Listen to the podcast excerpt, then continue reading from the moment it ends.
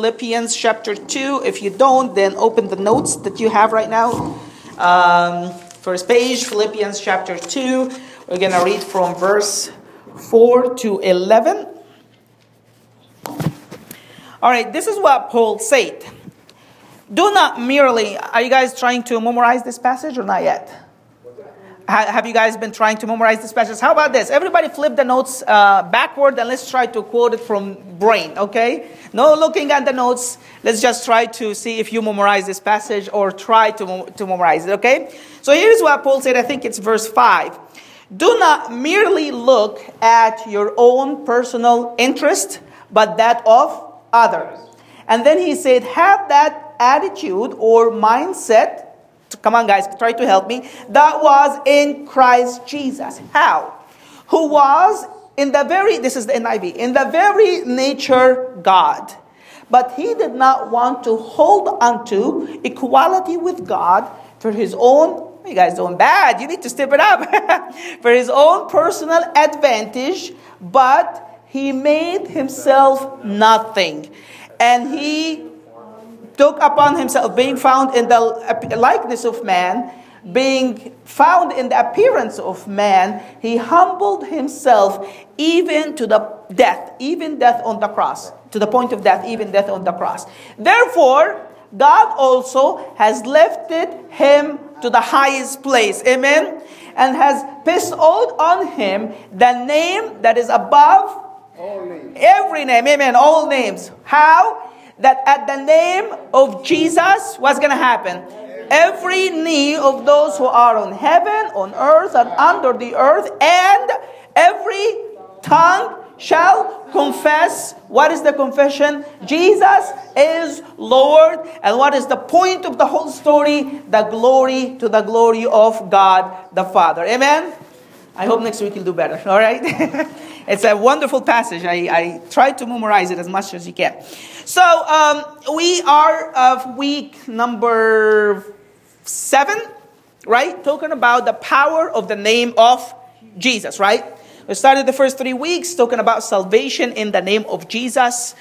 And then Next week, I'm going to quiz you guys on that. But uh, this is our fourth week in this passage because it says in verse 10 that God has given him the name that is above every name, that at the name of Jesus, every knee will bow and every tongue will confess.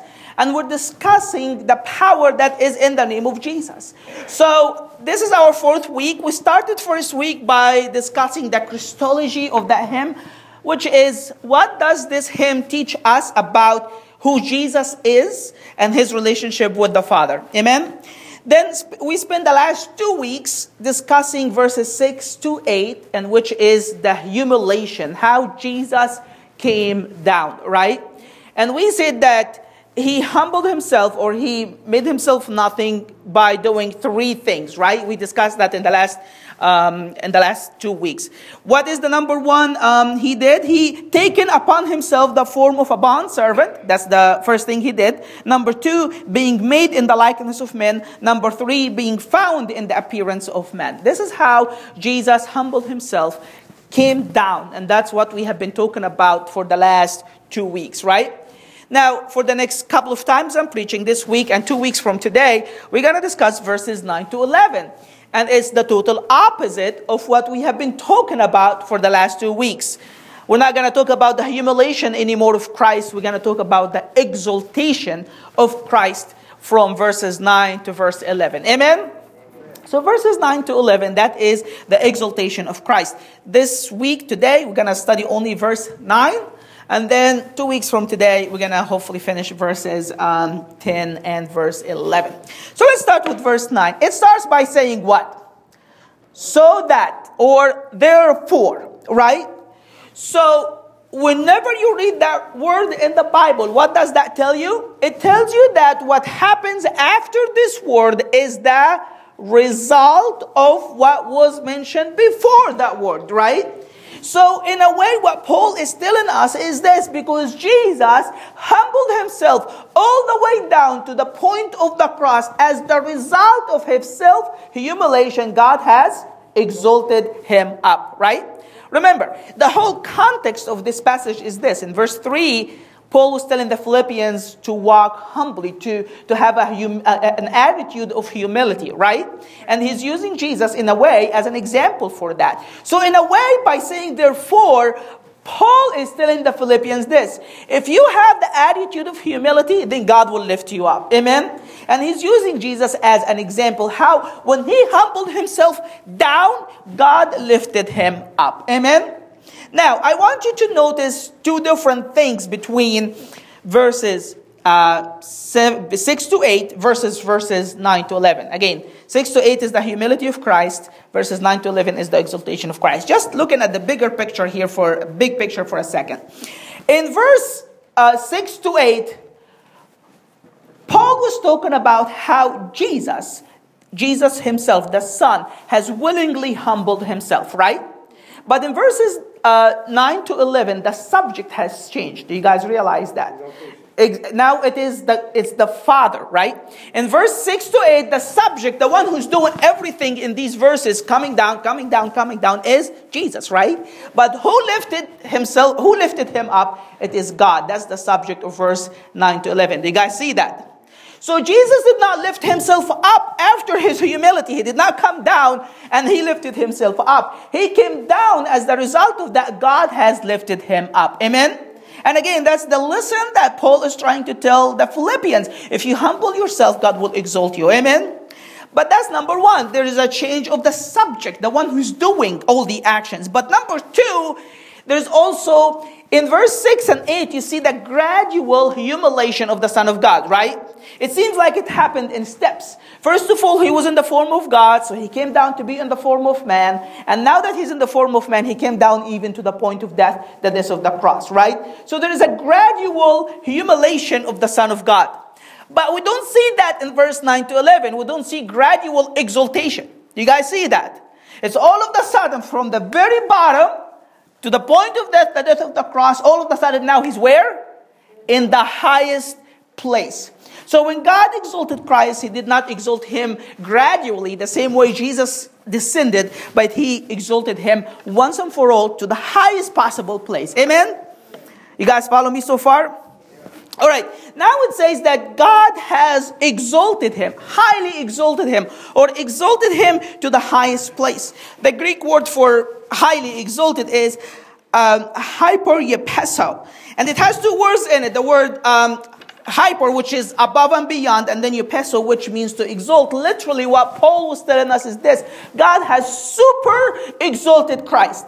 God has um, exalted him to the highest possible place that you can ever think of. It is the highest exaltation that is ever possible. Amen? So that's what uh, uh, Paul was telling us. And that Greek word, super exalt or super high, guess what? Is who's mentioned in the Old Testament in reference to God Himself. And that's it. That's the only time that we see this word in, in the whole Bible. In the Greek translation of the, of the Old Testament, the Septuagint, Psalm uh, 97 9, here is what the psalmist said For you, O Lord, are most high over all the earth. You are exalted above all other gods, all gods. You are exalted above all. It's the exact same Greek word that Paul is using here to describe how Jesus was exalted. He was exalted above all. Amen?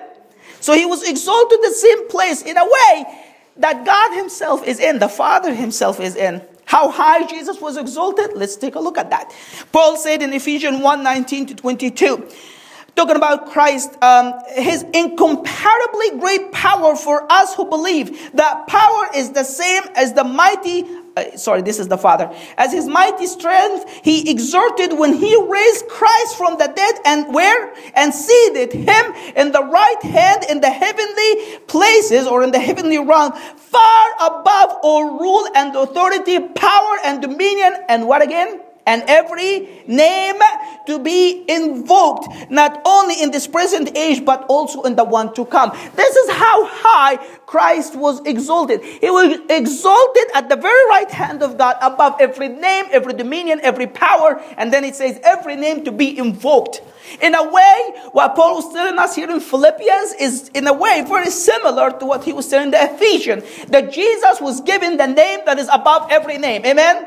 And it's the same thing Paul is telling us here in Ephesians that he has been lifted up above every name to be invoked. No demon, no angel, no nothing is higher than Jesus now. Amen? All right, so this is number this is how Jesus was exalted. First Peter 3:22. This is how high Jesus was exalted. Who has gone into heaven and is at God's right hand with angels, authorities, and powers where? In submission to him. This is how high Jesus was exalted. He was exalted above every name to be named. Amen. Do you see that? Do you see from the lowest of all? I mean, remember last week when we talked about the cross and how brutal dying on the cross and how much shame associated with the cross? Now, Jesus went from the lowest point to the highest possible point. Amen?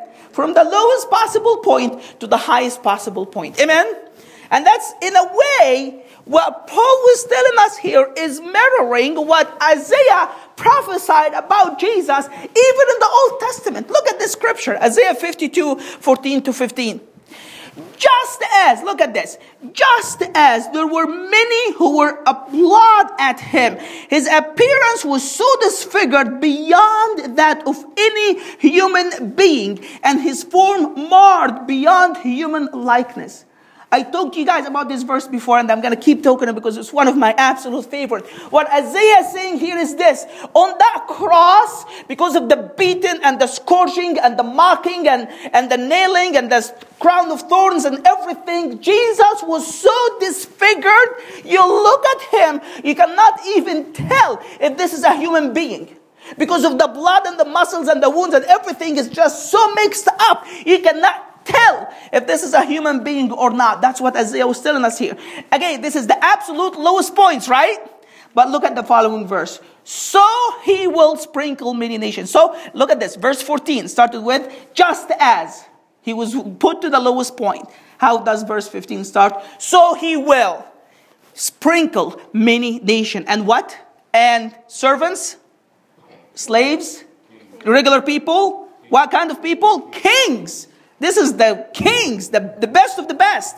And kings will shut their mouth because of him. For what they have not, they were not told, they will see. And what they have not been heard, they will understand. Do you see that? Is the exact same thing that Paul was telling us in the book of Philippians, chapter 2. That Jesus, who went to the lowest possible point, was exalted to the highest possible point, that even kings cannot open his mouth in his presence, and he will sprinkle many nations clean because of what he has done on the cross. Amen? Do you see how highly Jesus was exalted? Now, does that mean, listen, is Paul trying to tell us that Jesus was exalted to a place higher than the one he was in before his incarnation? That's the question. Think about it. He's saying that Jesus was in the form of God. He was in the very nature of God. He did not want to cling unto that. He came down to the cross. So God has lifted him to the highest possible place. Now, is, is Paul trying to tell us that Jesus received much exaltation after the cross, that he even went higher to what he was before the cross? No. He's just saying that he went to the exact same place that he was before the cross, right? Remember, he was equal on the bar with God. He was in the very nature God, and he was already holding equality with God, right? But what Paul was telling us is this what Jesus did not want to cling unto, what Jesus did not want to grasp at because that's his personal interest, and he sacrificed willingly because it was our interest that he will come down and die on the cross because he went all the way down for us. God has lifted him up to the exact same honors, the exact same privilege, the exact same status that he was in before his incarnation. Amen? Amen?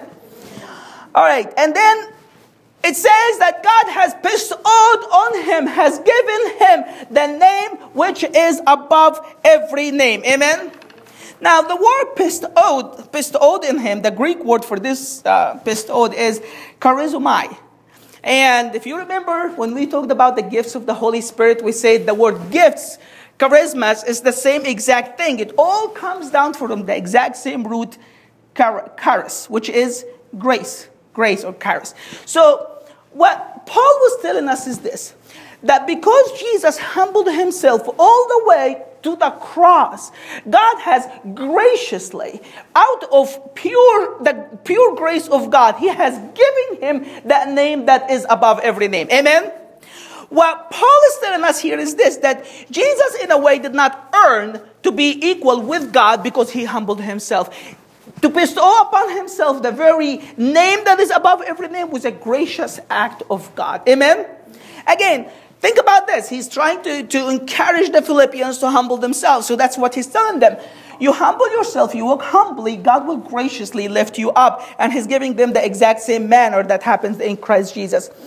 And we talked about this um, the very first week, for those of you who weren't here when we start discussing this passage, right?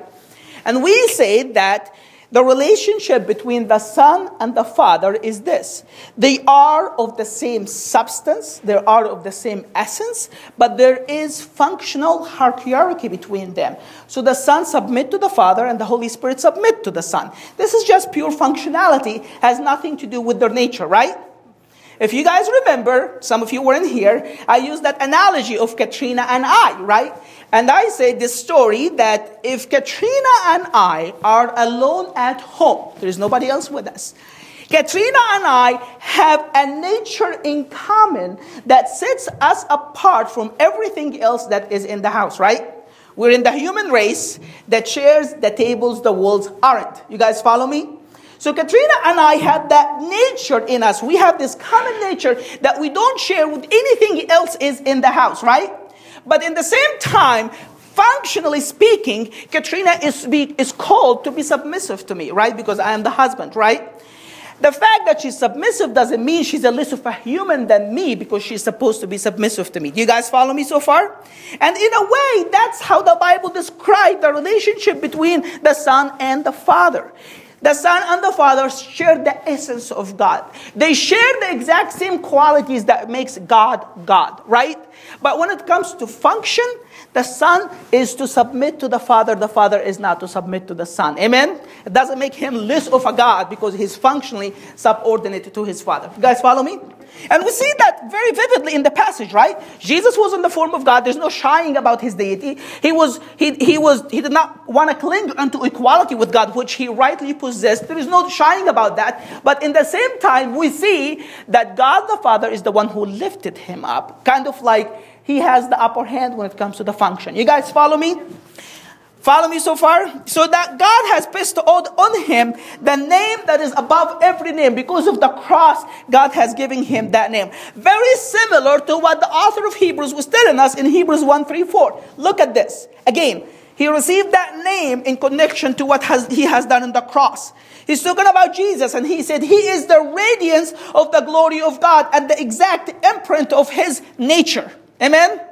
The exact imprint of his nature, the exact thing that God is. This is by way, by the way, if you ever meet a Jehovah Witness, have them to read that verse from their own corrupt translation. It is very Trinitarian. Even in their own corrupt translation, it says that he's the exact thing that God is, or something to that extent, even in Jehovah's Witness translation. So he is exactly like God. There's no difference between them. And he upholds the universe how hard is this for him? By only the word of his power. This is how exalted he is, how powerful he is. Amen? And after making purification for sins, through his own blood, he sat down at the right of hand of majesty on high, having become as much superior to angels as what? The name which he has inherited is more excellent than theirs. Do you see that? It's because he has came all the way down to the cross and has purged us with his blood on that cross. He has inherited, he has received a name that is far more superior above every name could ever be named. Amen? You guys see that? So Jesus received that all powerful, uh, the name that is above with every name in connection to what he has done for us on the cross, because of what he has done for us on the cross as a gracious act of God the Father. So, what is that name? Well, Greek scholars or whatever commentators argue about it. Some say it is the name Lord, because it says, the very end, the confession is Jesus is Lord. They're saying that, some arguing that the name that is above every name that Jesus has received is Lord. And now we can call him Lord, which is very synonymous. Um, it's the exact same thing like the name of God in the Old Testament, Jehovah, Lord. So some argue that it is the word Lord, others argue that is the word Jesus, the name Jesus, right? Now, um, this one commentary, which I absolutely like, says that most reputable Greek scholars agree that it is the name Lord. Here's my take on that, okay? Most reputable Greek scholars are wrong, okay? because it's the text is pretty clear, okay? It says that God has given him the name that is above every name. How? That at the name of Jesus, not the name of the Lord, right? At the name of Jesus, every knee shall bow and every tongue shall confess. Confess what? That Jesus. Again, He's the subject, He's the focus, He's the center that God has lifted Him up, all the way up. That the name of Jesus, every knee shall bow and every tongue shall confess that Jesus is Lord. Amen? Here's just uh, why they think that. This is just funny. If you look at the the two options, the first paragraph, it says that they say that God has given him the, Lord, the, the name Lord because it says after that, not at the name, uh, not to the name, of, to, to Jesus' name, but to the name of Jesus. That's what they say, the, the Bible say. It doesn't say that God has lifted him up, give him the name above every name, that to Jesus' name every knee will bow, but to the name that belongs to Jesus, that add the name of Jesus, the name that Jesus possesses, which is Lord, right? This is what happens when you're full of yourself. Amen? It's just very simple. The name of Jesus is Jesus, right? That's just simple as that. Amen? So, um, what is that name that is above every name? It is the name of Jesus. Amen? And we're talking about the power of the name of Jesus. Amen?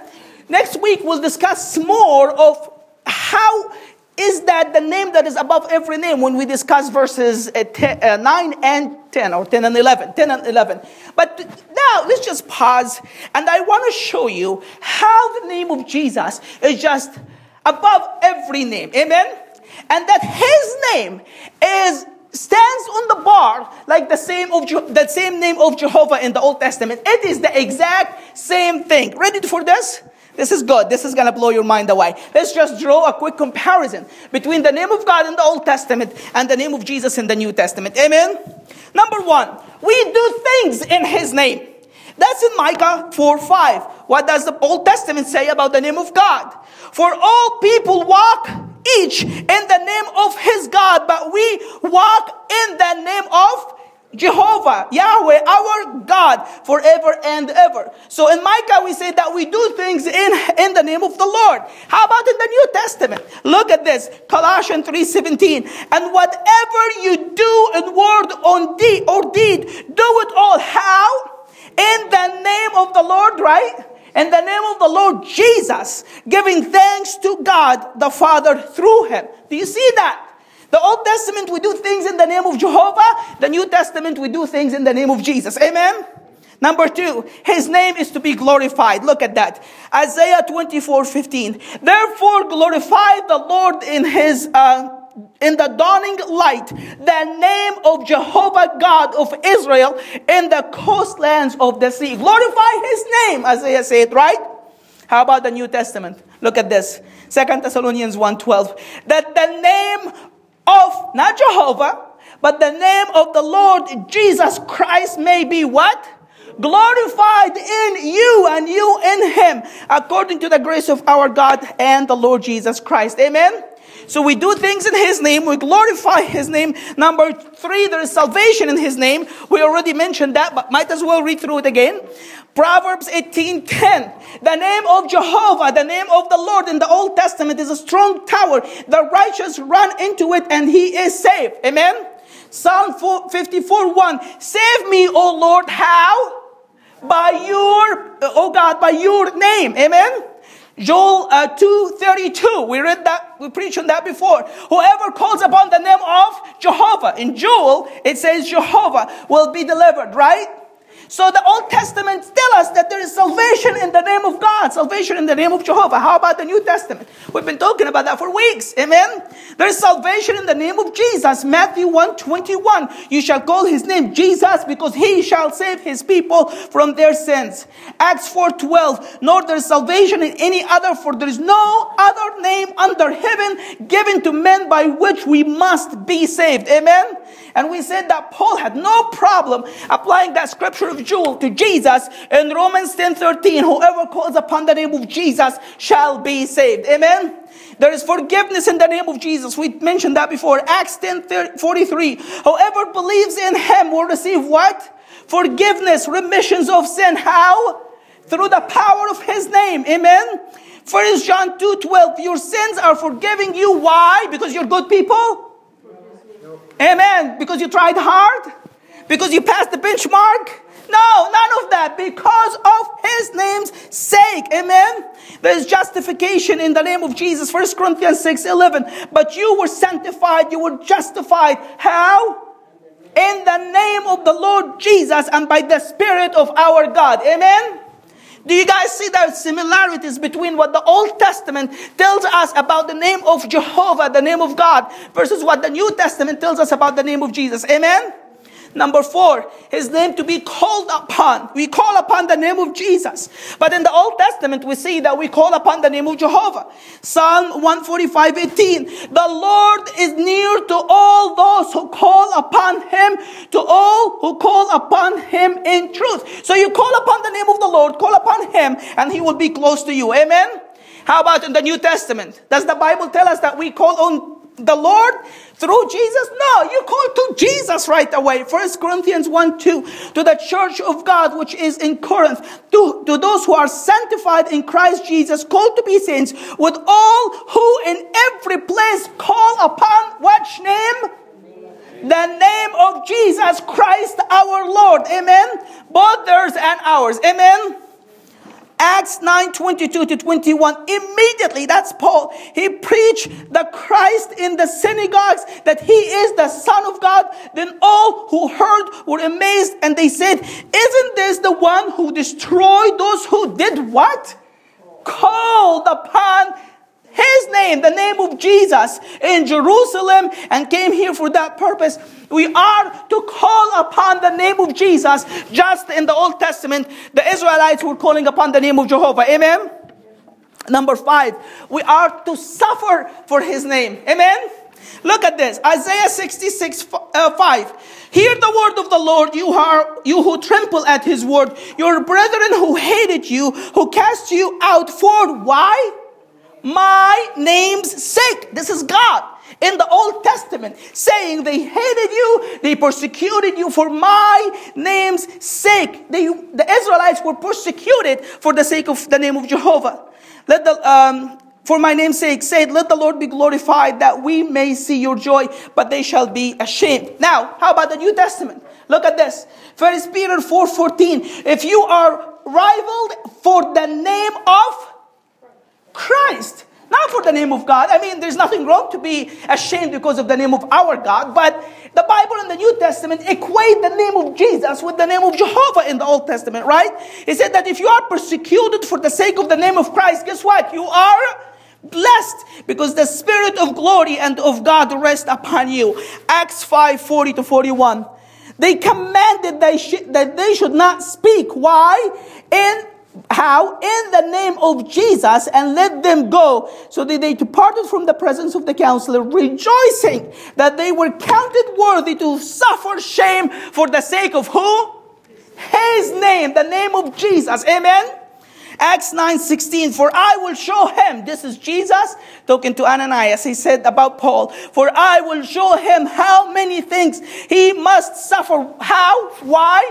For my name's sake. Do you see that? We are to suffer for the sake of the name of Jesus. Amen. Just like in the Old Testament, the prophets and God's servants suffered for the sake of the name of Jehovah. Amen. Finally, here we are to gather in his name. Jeremiah 3:17. And all the nations shall be gathered to it. To what? To the name of Jehovah, to Jerusalem. No one uh, shall they follow that dictates of their own evil hearts. But how about the New Testament? Look at this.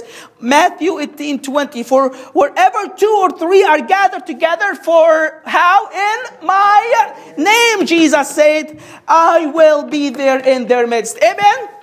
Do you see how the name of Jesus is truly above every name to be named? You know why? Because it's on the bar with the name of Jehovah, the name of God in the Old Testament. Amen? Let's just call these six things together and then we're going to close. We are to, let's call them together. We are to do things in His name. Amen? We are to glorify His name just like the name of Jehovah. We are to be saved in His name. Amen? And we are to be calling upon his name. We are to suffer for his name. We are to gather for his name or to his name. Amen.